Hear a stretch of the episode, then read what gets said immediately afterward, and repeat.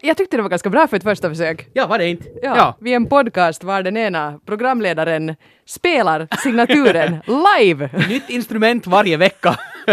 och ehm, kanske, kanske det blir med, med fler instrument någon gång. Vi ska se vad som händer. Jag har ju alltså aldrig, jag är ingen pianist och jag har aldrig, aldrig spelat. Säger du det? Aha, okay. Det här är inte Lär dig spela piano-podden, ifall ni kanske trodde det. Nej, det här är premiär för The Eurovisa podcast. Och jag ser, jag ser fram emot det här så mycket. Ja, samma här. Vi borde kanske presentera oss. Ja, eh, kanske det. Johan Lindros heter jag, musikchef på Radio Extrem och Radio Vega. Någon kanske har hört eh, dig och mig i podden Eva och Pöll som vi gjorde tidigare. Och nu efter en liten poddpaus är vi alltså tillbaka med podden Det Eurovisa. Ja, Eva Frans heter jag och det är ju så som, som vår årscykel ser ut att på vårarna förvandlas vi. Vi genomgår en sån här metamorfos, så där som fjärilar som kryper ut ur sina puppor. Vi förvandlas till de Eurovisa. Och därför har vi nu bestämt oss för att vi vill göra en podcast för det händer så mycket kul och knasigt och tokigt i anknytning till Eurovision Song Contest och de nationella uttagningarna. Vi kommer ju förstås främst att titta på UMK och Melodifestivalen.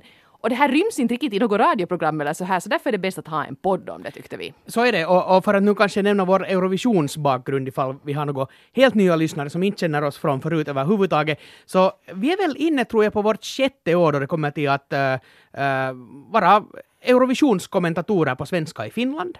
Herregud. Uh, tänk det, sjätte året. Ja. Åldern, ålderns höst. och vi, vi också varit uh, refererat den, den finska uttagningen, eller finländska uttagningen på svenska. Och, och, och ja, uh, jubileumsår, sjätte året i år. ja, nu kanske inte så hemskt jämnt men klart, Nej, vi, men vi, vi jubilerar varje år. Det är lika är- bra att göra på det sättet. Vi är liksom i förskolan nu. Det som är ett riktigt, riktigt jubileum i år är att det faktiskt är 50 gången som Finland utser en representant i Eurovisionen. Och om ni såg på Eurovisionen i år så kanske ni märkte att, att det var jubileum då också. Det var 60-årsjubileum för den här internationella Eurovision Song Contest. Men Finland var inte med riktigt från början. Och så var det ju som så, ett år var vi inte med i protest i början av 70-talet, eller 1970 tror jag det rent av var, då var det en del länder som protesterade mot att, att det var flera länder som hade vunnit året innan och det tyckte man då var, var fult. Och sen var det ju 90-talet, alla som upplevde 90-talet kommer kanske ihåg det här, då var Finland med sådär sisådär varannat år. För I regel. De, ja, ett här brutalt system att de som hade placerat sig i botten året innan fick inte vara med i Eurovisionen nästa år. Därför är det nu 50 gången som man i orden musiken kilpailu kommer att utse en representant. Och bra går det. En vinst har Finland som 50 år så kanske vi har två med, med god tur. Vem vet. Nej, men, men så mycket måste jag säga om den här, den här 90-talsperioden är kanske en lite mörk eh, period för mig. Okej, eh, vad heter det?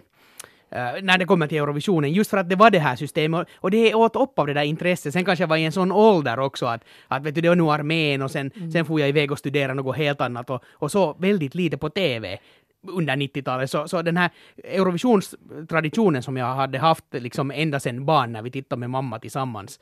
eh, och hon somnade och jag höll mig vaken, typ. och, och allt det här. Men, men, men det, det blev liksom en mörk era och jag har ganska dålig koll när det kommer till Eurovisionen och 90-talet. Eh, men nu kommer reklampaus här. För eh, vi kommer nämligen att uppmärksamma det här jubileet också eh, i synnerhet på en sida med adressen svenska.yle.fi snedstreck Eurovision för att vi ska uppmärksamma att av de här snart 50, alltså 49 deltagarna som Finland har haft i Eurovisionen har hela 19 stycken bidrag framförts av finlandssvenskar eller svenskspråkiga. Det är ganska vi bra, har måste två jag säga. Sverigefinländare och vi har en norrman, men vi, vi kallar dem för finlandssvenskar bara. Absolut. Och det här tyckte vi var värt att uppmärksamma, så att på webben kommer det denna vecka att börja dyka upp lite artiklar och, och arkivklipp och, och ganska kuliga grejer i anknytning till det här. Reklampaus slut, men där kan du skaffa dig utmärkt koll också på 90-talet. Absolut, och, det, och alltså de här gamla arkivklippen är nog roligt för, för sådär som TV-freak annars också så är det så roligt när man ser hur man gjorde TV på 80-talet. Att det är liksom, det är så totalt från en annan värld och, och, och jag kanske inte riktigt har kommit ihåg hur annorlunda det var en, en finländsk uttagning då och nu. Det är ju liksom ljusår emellan känns det som. Ja, och det var väldigt, väldigt allvarligt i Precis. början där på, på 60-70-talet. De första finska uttagningarna så sändes ju inte ens på TV utan de sändes... Eh, eller man, man spelade upp låtarna i radio så fick lyssnarna skicka vykort. det skulle vara lite Ja. roligt. Det, det skulle vara så att dra ut på den här Eurovisionsveckan om hela Europa skulle delta. Eller skicka vykort helt enkelt. Ja, men förvånansvärt sent ännu höll man på med det här, till exempel året då Ami Aspelund vann med Fantasia. Så är det ett grymt antiklimax. Det är roligt för att de här uttagningarna finns i sin helhet på Eleva Arkist om man Så det, gå ja. in och vill man ha en rolig TV-kväll så gå in och frottera dig bland gamla Eurovisut-uttagningar. Men det var faktiskt på det sättet att alla sjöng och det var väldigt fint. Och man var sådär faktiskt att wow, vem är månne min favorit? Och så säger då en dam, tack för ikväll och nu kan ni skicka postkort och nästa torsdag så får vi veta vem som vann. ja.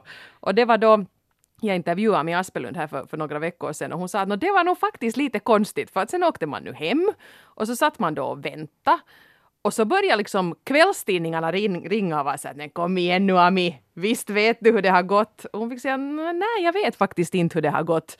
Och de ringde och ringde och, och sen till sist så ringde kanske någon från rundradion också och sa att jo Ami, att det var du som vann, att det är du som ska fara ut och, och tävla. Men liksom vilket absurt system med dagens ögon. Absolut, och, och det är ju alltså ett system som man inte skulle kunna lyfta hit idag, för i, i, skulle man nu köra vykortsröstning så, så skulle det ju bli en tävling där, där den med flest frimärken vinner.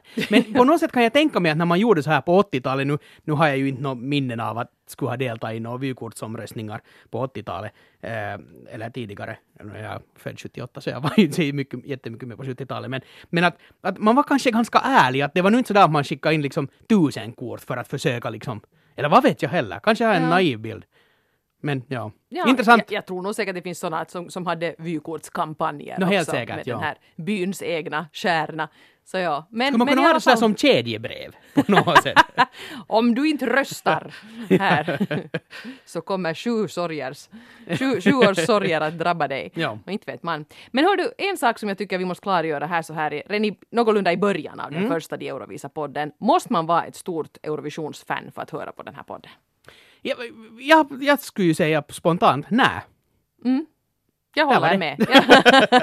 Tack! Det var bra. Och, och, och jag skulle kanske... Journalistiskt grepp att ställa jo nej-fråga. Ja, får man skylla sig själv. och, och sen ska man dra kort. Ja men det är en podd, då får man vara dålig journalist, är det inte så som det fungerar. Nej, men, men jag, skulle, jag skulle bygga den tesen på det och nu talar jag kanske lite mer för mig själv än dig, men, men, men du får säga jo eller nej till, till mitt påstående. Men vi är kanske inte de här största Eurovisionsnördarna och, och fansen. Utan vi har en kanske lite mer uh, sån här Ja, hur ska jag säga? En, en jag tänkte säga sundare med inställning till Säg det Eurovisionen. bara, Men, säg det bara. men, men, men, men, men med rädsla för att, att ju flera år vi jobbar med det här så finns ju nog risken att man liksom lite dras med i hela den här cirkusen på, på ett djupare plan för varje år. Vet du, jag märker att jag har inlett den resan. Mm, för det är det. liksom de första åren som vi då var referenter så så kom vi in och var såhär att Eurovision är väl kul och vi måste ju slå upp allting och vi visste ingenting från tidigare och, och det gick väl bra det också. Och så, så det här, nu, nu är det här absolut ingen diss av Eurovisionsfans för ni är ofta ljuvliga människor men ni är inte alltid riktigt, riktigt friska. För jag tror att det kan vara helt bra att lyssna på någonting annat än Eurovisionsmusik mellan varven. Och jag förstår att man dras med i det här för att Eurovision är så roligt och det är klart att man brinner för det då. Men ja, det, det, det finns ju specimen som kanske lite går upp i det för mycket och som sen också lite tappar humorn i det hela. Att det är liksom så blodigt allvar att man faktiskt liksom blir ifrån sig när något land skickar ett bidrag som man tycker att inte passar. Och sådana har vi nu inte riktigt ännu blivit. Men nu börjar jag nu märka att jag är lite sådär att ja, en, en motsvarande låt så hade vi ju 84. Ja, just det. Ja. så, så, så jag tror inte att jag ska göra det här allt för länge. då, då kommer jag att, att bli en osund person. för att anamma det här med vykort så tycker jag att om ni märker att, att, eh, att vi börjar slira in på ett alltför nördigt spår så kan ni antingen höra av er via eh, det Eurovisas Facebook-sida förstås. Eh, Den ska ni genast gå in och, och likea dit. Dit postar vi eh, alla artiklar och allt sånt som skrivs och definitivt alla avsnitt av den här podden också. Men skicka gärna vykort. Fast till exempel till mig, Johan Lindros postbox 13 00024 Yle och skriv Finland där under ännu ifall, ifall du skickar utomlands ifrån. Rösta och, på oss. Rösta på oss och, och påpeka att, att nej, men nu börjar ni bli för nördiga, nu orkar jag inte med. Eller kanske du tycker att bli mera nördiga, bara det är ju det Ja, som är det roliga. Ja. Men det finns en orsak till att vi valde att kicka igång den här podden just den här veckan och det är ju att nu börjar det på allvar för både Finlands och Sveriges del och vi är ju liksom lite intresserade av bägge dera. Lite extra intresserade kanske av Melodifestivalen i år eftersom Krista Sigfrid som ju representerar oss då för några år sedan, hon är med och tävlar i Eurovisionen i år. Det är så sjukt roligt. Eller Samtidigt ja, alltså som hon är... Ja, i, jo, förlåt mig. I, jag, går lite, jag går lite händelserna i förväg här.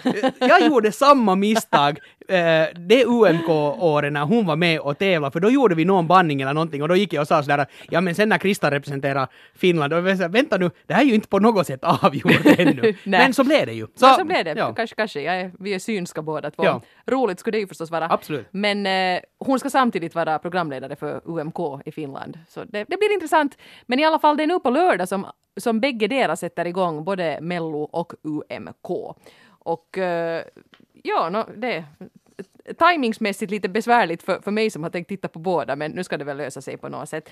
Um, ska vi prata lite om de här två? Uh, ska vi, Vi ta, det. Ska vi Ja. ta UMK först? Jag det. Ja. Eh, det är då eh, sex stycken artister som tävlar på lördag. Det är Clemso, det är Eini, eh, Mikko Herranen, Päääijät, Sara Aalto och Stella Kristin Mm. som tävlar. Och hälften av dem kommer då att gå vidare.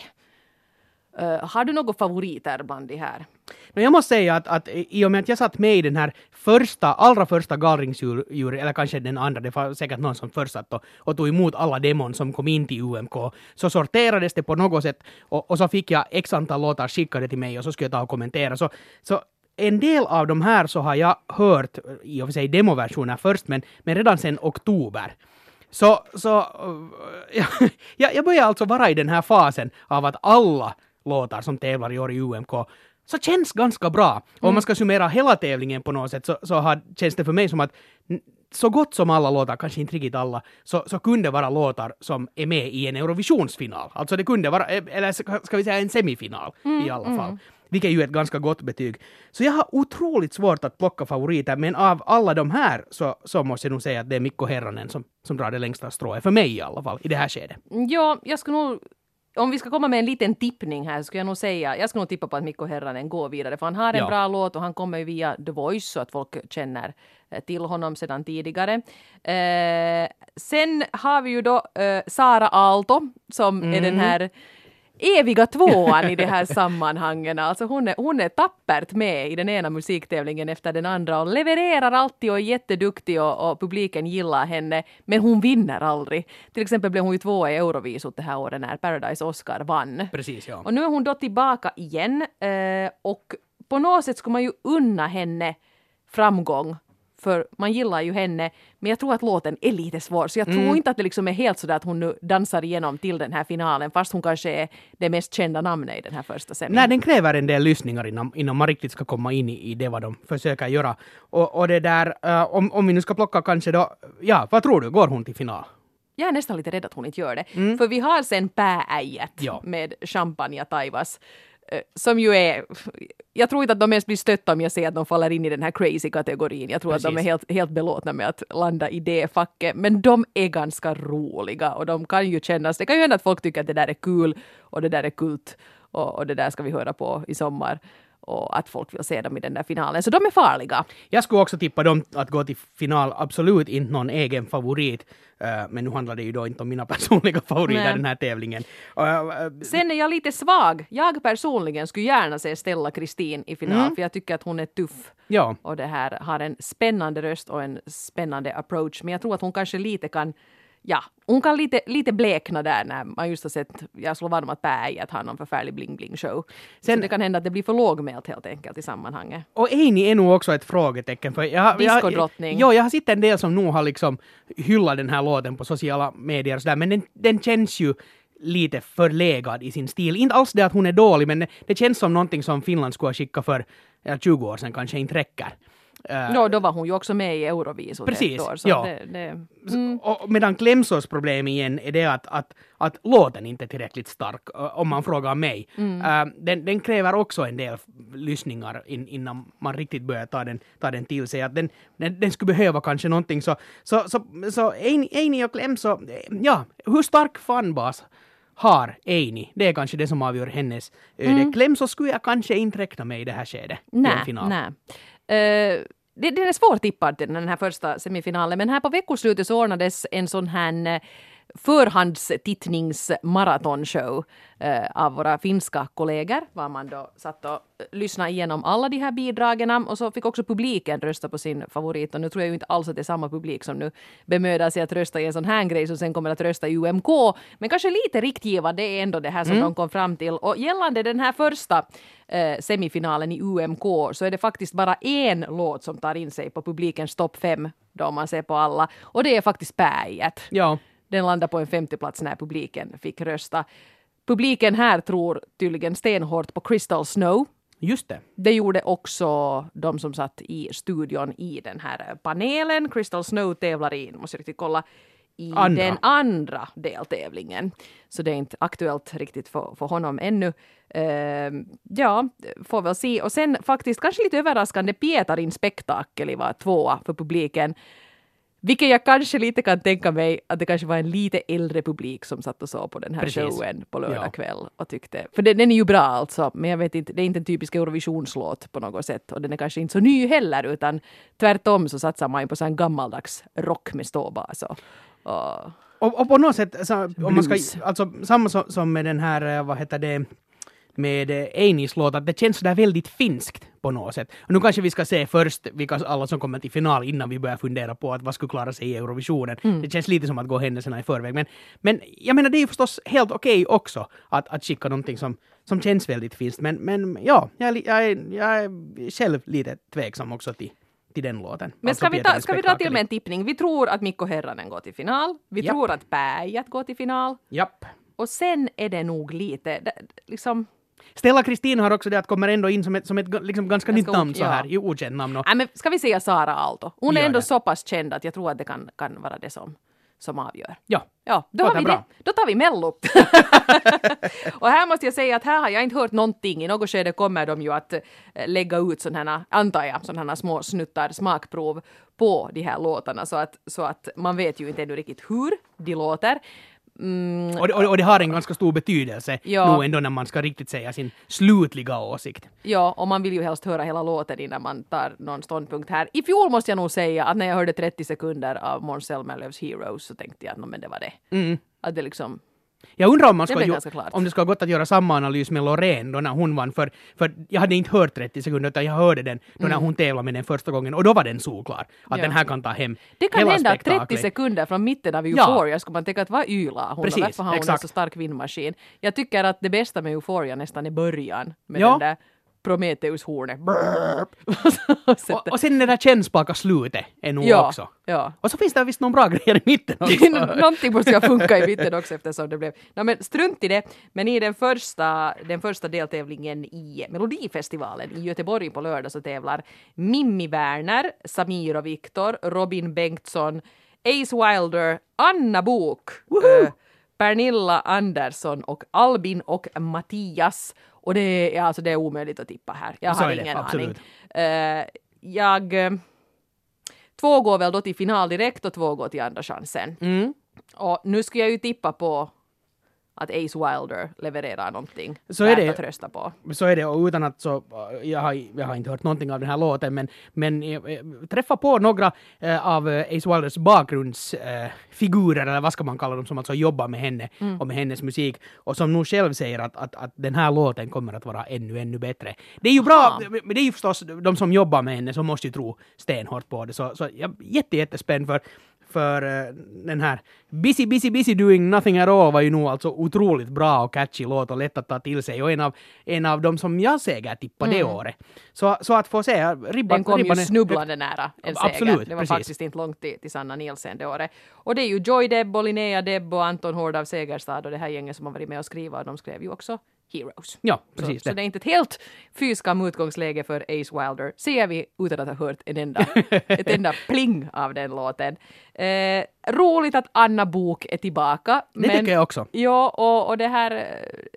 Jag skulle, det skulle vara så roligt om hon, tänk om hon skulle komma in nu med liksom något som är lika bra som Euphoria. Ja. vilken, vilken skräll det skulle vara. Ja. Men man är ju lite skeptisk också. Så är det. Att är hon nu där mera för att vara årets Hasse Andersson liksom? Mm, precis.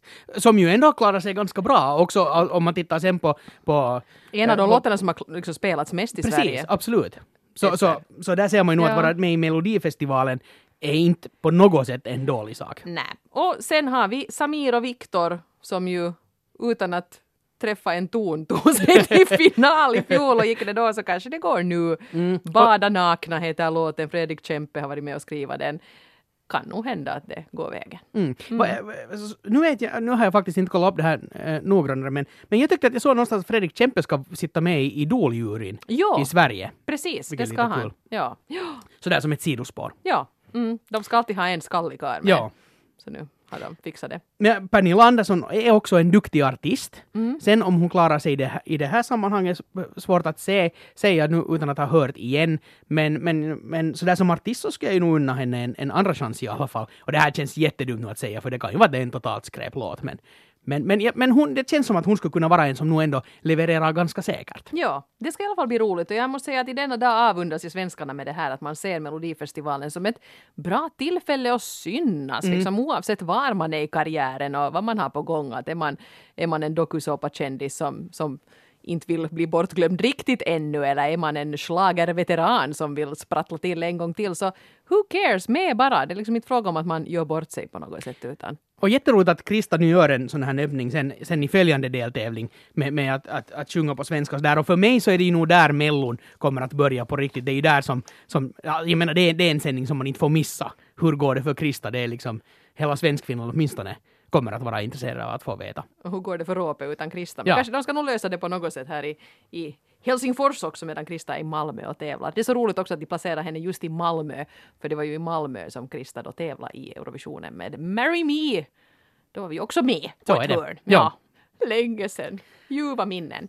Hör du, jag funderar om vi skulle kunna ha ett element i den här podden Okej. som jag tänkte så kallas Eurovisionsmyter. Jaha, okej. Ja. Ja, Ska- det passar bra. Ja, en, den första Eurovisionsmyten som jag tänkte att vi skulle ta och bita tag i är en myt som ljuder ungefär Från början av Eurovisionen var det meningen att eh, bidragen skulle ha en del nationella särdrag. Alltså att det skulle låta var det en låt från Frankrike så skulle den låta fransk och var det en låt från Finland skulle den låta lite finsk och så här. Otroligt svårt om man skulle gå in på en sån linje att, att, att plocka fram att vad är nu sen de där nationella särdragen? Precis, och det roliga med det här är att det här är en myt. Det här var inte alls meningen när Eurovisionen började. Eurovisionen började därför för att man hade byggt upp ett nätverk som hette Eurovision, alltså det hade inte något nödvändigtvis med musik att göra.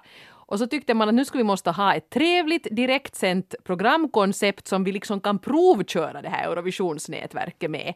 Att kan man ha en direktsänd grej som visas i, de var ju inte hemskt många de här länderna, men de som då hade hakat på, till exempel Finland var ju inte med då ännu. Eh, och då tyckte man att men så här lätt musik, det blir ju bra. Att det vill säkert folk runt om i hela Europa eh, höra. Och så börjar man med det då. Eurovision Song Contest hade skapats.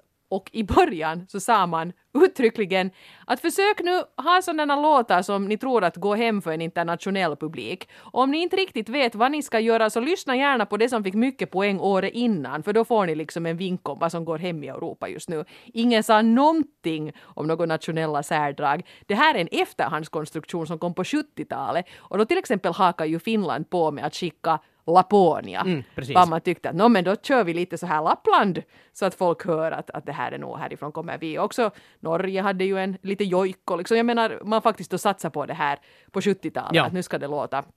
Och, det är ju inget fel på det, men det stämmer inte att det skulle ha varit tanken från första början. Nej, och, och det, det kan jag nog säga att med facit på hand så, så, så, så det, det är bra det för som, som jag redan sa, alltså o, omöjligt att kunna plocka ut. I dagens värld speciellt är det helt fullständigt omöjligt att plocka ut att vad är nu nationella särdrag. Och sen hör man ju nog det ändå lite, i, jag menar när man ser på, på, på semi 1 och 2 och sen finalen, så visst finns det ju alltså skillnader för musiksmaken är ändå och kulturerna är ändå eh, olika. Precis. Men eh, och, och ofta om någon kommer med något riktigt sånt här, alltså har jättemycket sådana här nationella särdrag med, kanske sjunger då på sitt eget språk och så här, så det är ju roligt sådär tv-mässigt om det finns några sådana med.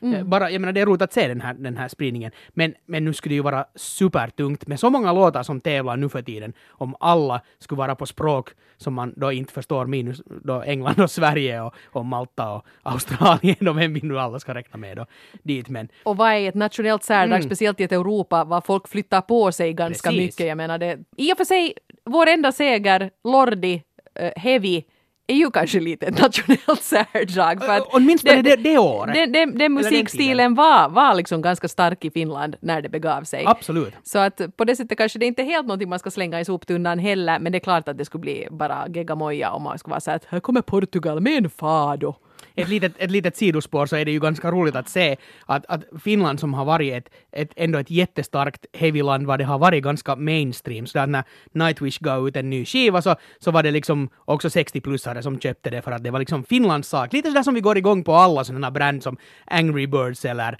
eller vad som helst så, så är det, ja men det här nu liksom, det, det är finskt nu. Det, det är finskt ja. nu, nu ska vi stödja det här.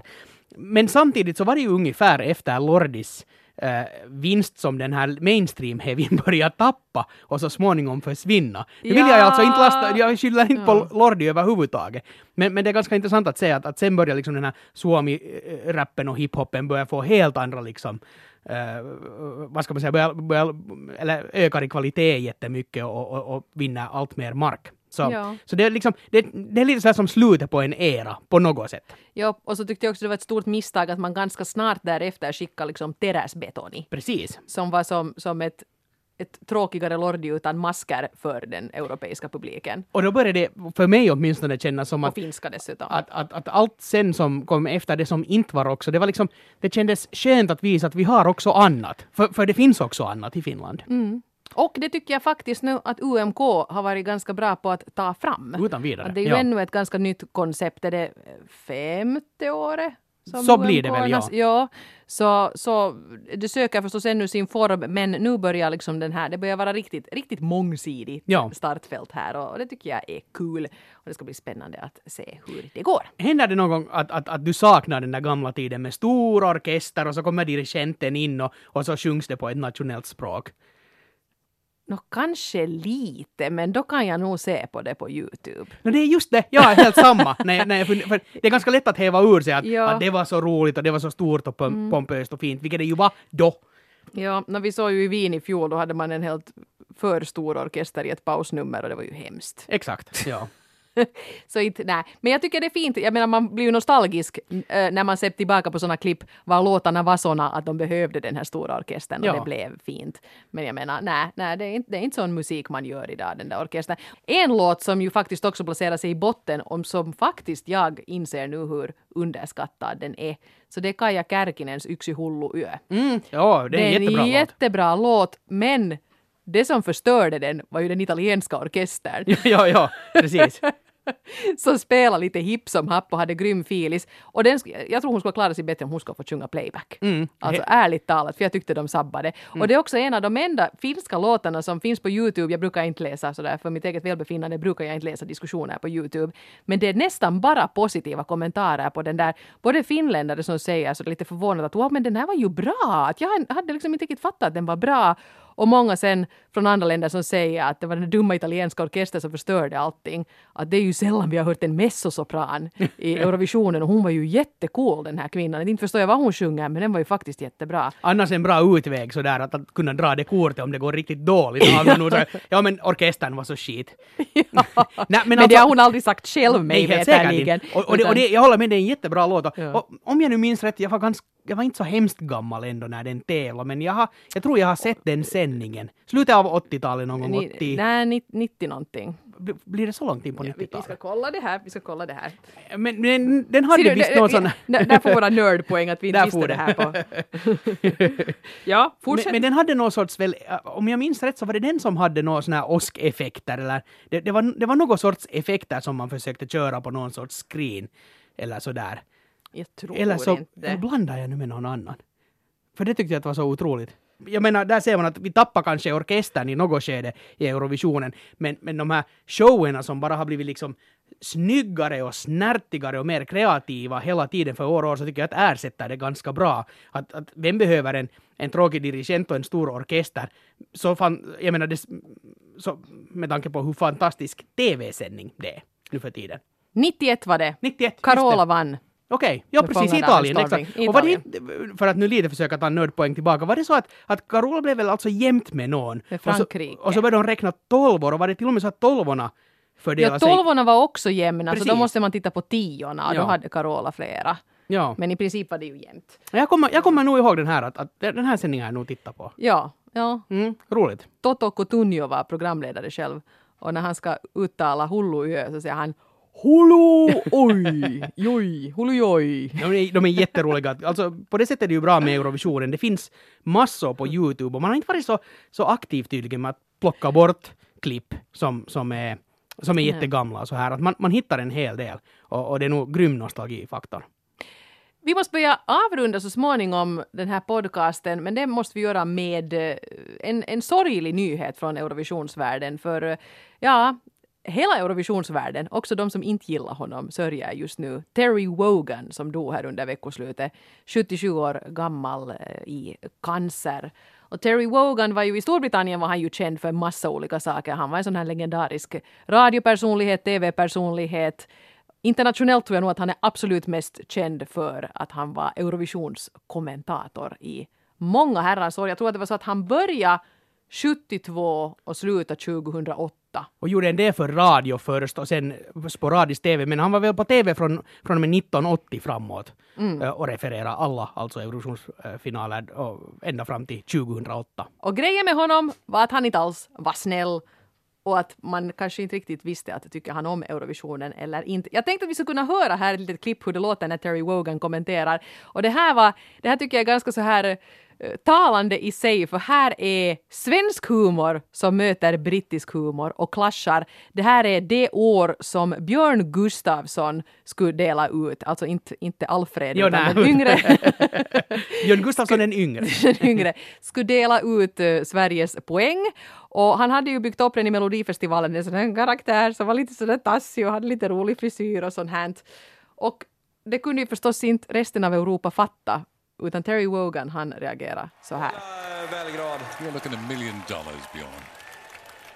Yeah, the Swedish uh, results uh, come Nice and here. casual. Um, eight points goes to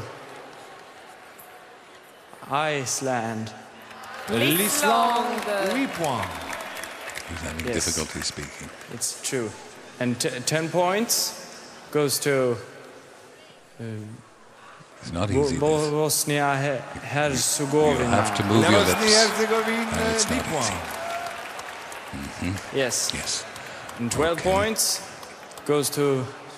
Are you related to the Director General of Swedish Television? Oh, you, you can't uh, vote on your own. Co- No, uh, No. Uh, Norway. Norway got. Is that the points. Aquavit? Norvège, 12 points. Ja, det, var, det var att Terry Wogan gjorde så otroligt bra, så var ju just den här, den här tonen i att vara elak som är så perfekt för, för man köper allt vad han säger. Och jag måste säga att Graham Norton som då sen ersatte ersatte honom efter 2008 har gjort ett fenomenalt jobb. Och fortsatt efter ganska på samma bana. Det här, eh, I Storbritannien var det här ju sen inte så populärt bland TV-cheferna för de tyckte att, att menar, hur ska vi få något intresse för Eurovisionen när vi sen sätter en karl där som, som dissar hela evenemanget? Att hur ska vi liksom hålla uppe publikens intresse? Samtidigt var det ju Terry Wogan som fick folk att se på Exakt, Eurovisionen. ja. Och i dagens värld skulle det här ju inte nödvändigtvis vara ett problem för det är ganska lätt att hitta ett referatlöst uh, en referatlös sändning. Precis. Och, så att man kan ju välja bort det. Och här i Finland kan man välja mellan oss eller våra finska kollegor eller inte ha något referat överhuvudtaget. Så att på det sättet så skulle det här problemet inte existera. Och jag tror ändå väldigt många skulle välja ett sånt här Terry Men, men Wogan-referat. absolut, och, och det där, så, så där som, som ändå har jobbat som, som radiopratare och nu då ännu fortfarande med att, att, att göra, vara alltså kommentator i de här sammanhangen, så det är ju bara något att drömma om att nå till den där nivån, att, att ha tungan så exakt rätt i munnen att man klarar av att göra det. Och jag är helt säker på att sve- svenskarna som ändå har de, har, de är bra på det här med humor och de tycker väldigt mycket om brittisk humor. De kommer att hylla honom på något plan. Jag, jag är super-Terry äh, Wogan. Jag, jag är överraskad om de inte gör det sen i maj. Och jag skulle inte alls vara förvånad om de skulle lyfta in Björn Gustafsson och göra någonting till det här. Och jag tror att Terry Wogan skulle ha tyckt om det också. Det tror jag också. Han hade ju en väldigt intressant um, han älskar Eurovisionen och han älskar att hata Eurovisionen och det var hans approach till det hela. Eh, och här har jag en liten snutt från en intervju som gjordes med honom i, på 90-talet någon gång eh, i en, eh, ett tv-program och då tycker jag att han förklarar det här med sin syn på Eurovision ganska bra. It's supposed to be bad. I mean, and the worse it is, the more fun it is. Um, there, there is a group of people called the Eurovision Song Contest Fan Club who are anoraks to a man. and they take it deeply seriously. And they have their own kiosk at all Eurovision Song Contests. And there are thousands of them. And they hate me with a deep and abiding hatred. so every time I go there, I'm accosted by German commentators who say things like, uh, If you don't like the Eurovision Song Contest, why do you do it? I say, you missed the point. I love the Eurovision Song Contest. You've been host since 1972, so you've got vivid memories, huh? I have memories of interval acts that would take your breath away. Ja, Eurovisionen ska vara dålig, tycker han. Och jag måste säga att jag håller lite med om det här för att nu skulle det vara jättetråkigt att se på en Eurovision var typ 43 länder tävlar med låtar som är okej eller bra. Man behöver det där som man tycker, jag menar det är ju en smaksak förstås, men man måste tycka att någonting är riktigt skit för att orka.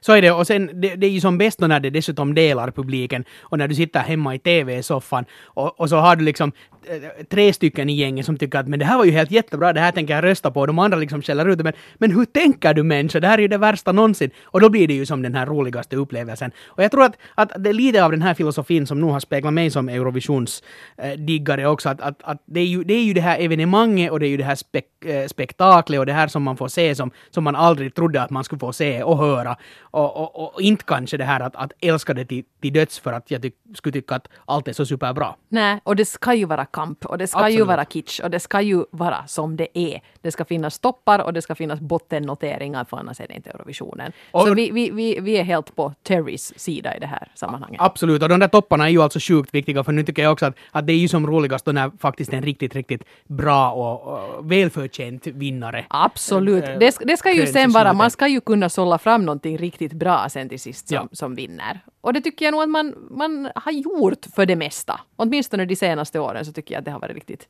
riktigt eh, rätt låtar som har, har vunnit. Kanske undantaget Azerbajdzjan, men, men den hang-upen ska jag släppa så småningom. Och så kan man hålla de här fel låt vann-diskussionerna till, eh, till de, kanske de nationella uttagningarna. Mm. Sådär. Men hördu, jag tänkte faktiskt också att vi skulle avsluta här nu med en liten lyssnarfråga som man till exempel kan besvara på vår Facebook-sida. Och den lyder kort och gott, tänker du titta på UMK eller Mello? Det skulle vara intressant att höra.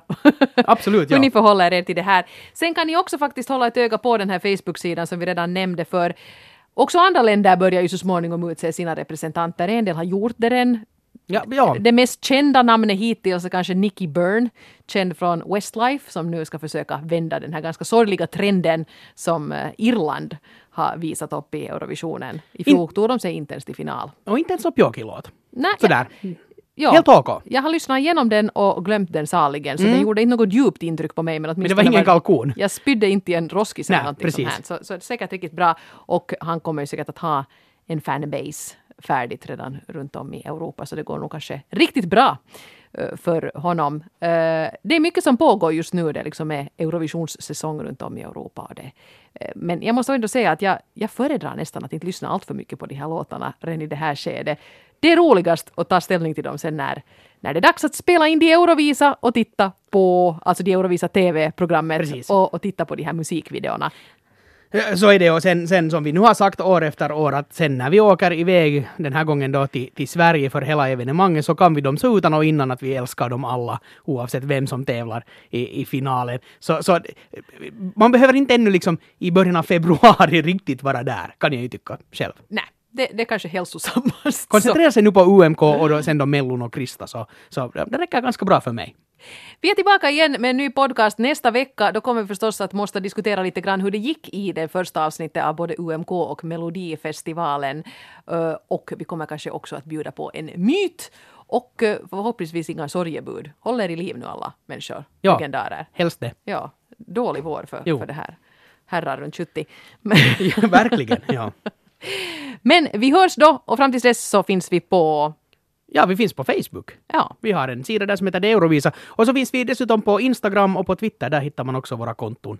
Uh, at de Eurovisa. och svenska.yle.fi snedstreck Eurovision. Gud vad roligt det här var! Jätteroligt. Se fram emot nästa vecka. Absolut. Yay! Hej då! Hej då!